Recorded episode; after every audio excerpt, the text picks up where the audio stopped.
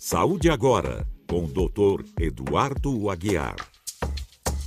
É incrível observar o enorme arrependimento das pessoas que optaram por não tomar a vacina contra a Covid-19 e depois desenvolveram a doença. Ou aqueles que experimentaram a morte de pessoas queridas que também optaram por não tomar a vacina. As justificativas são as mais variadas, desde questões ideológicas até medo dos efeitos colaterais. Optar por não tomar é uma coisa, conviver com as sequelas da Covid e o sofrimento da morte é outra coisa. As sequelas físicas são complicadas, podem gerar muita restrição. As sequelas emocionais e espirituais são as de pior convivência e terríveis.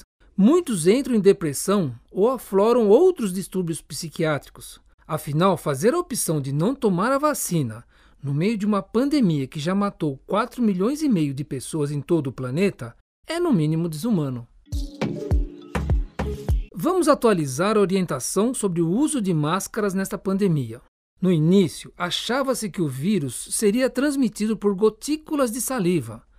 Por isso, as máscaras caseiras foram tão divulgadas e realmente ajudaram muito. Agora temos variantes do vírus original com uma capacidade de contaminação muito maior, mais agressiva, e a ciência revelou que a transmissão ocorre por via aérea. Isso muda tudo. A máscara caseira não gera proteção contra o vírus, pois não consegue bloqueá-lo, tanto na inspiração como na expiração. O correto neste momento é utilizar a máscara PFF2 ou N95, que vedam o vírus pelas laterais, impedindo que a pessoa contamine ou seja contaminada, mesmo após ter tomado as vacinas contra a Covid-19. Lembrando que a barba anula a ação da máscara, pois impede a vedação. Fique atento. Doença de Alzheimer. Que situação triste ver uma pessoa querida simplesmente desaparecer na sua frente. A memória se esvai, as pessoas não são reconhecidas e a dependência de outros só aumenta com o passar do tempo.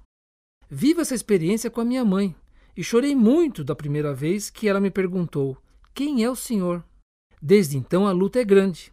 Várias adaptações em casa, uso de fraldas, batalhas diárias para escovar os dentes e tomar banho. Felizmente, temos o apoio de profissionais maravilhosos em casa. Outro grande desafio é cuidar do cuidador. A rotina é desgastante e desafia a saúde mental de qualquer pessoa. Todas as ações de apoio sempre são bem-vindas. Parabéns a todos os cuidadores de idosos que garantem dignidade no final da vida. Saúde ocular. Nossos olhos merecem um carinho especial. Afinal, são as janelas do nosso cérebro para o mundo. A avaliação anual de um médico oftalmologista é fundamental, pois várias doenças podem ser diagnosticadas precocemente, podendo evitar um dano maior no futuro.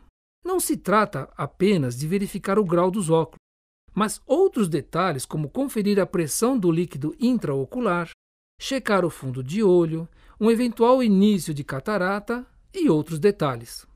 A proteção dos olhos é outro fator importante Use sempre óculos protetor quando andar de moto ou bicicleta, pois um pequeno inseto ou pedregulho podem gerar um grande estrago em pequenas velocidades. Ao trabalhar no computador, pare com alguma frequência e olhe para o horizonte, garantindo o relaxamento da musculatura ocular. A vida é muito bela. Poder enxergar é uma bênção.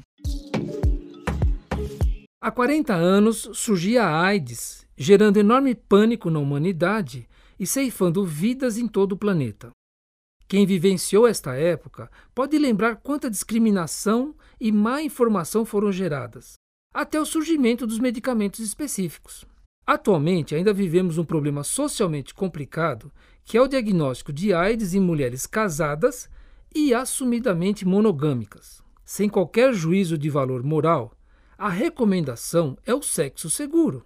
AIDS, hepatite, sífilis, gonorreia e outras tantas doenças podem ser evitadas com o simples uso do preservativo, também conhecido como camisinha. Existem camisinhas para homens e para mulheres, com diversos tipos, tamanhos, cores e sabores, gerando proteção para todas as opções. existe até camisinha específica para o público adolescente. Portanto, o sexo seguro é uma questão de responsabilidade social e preservação da saúde.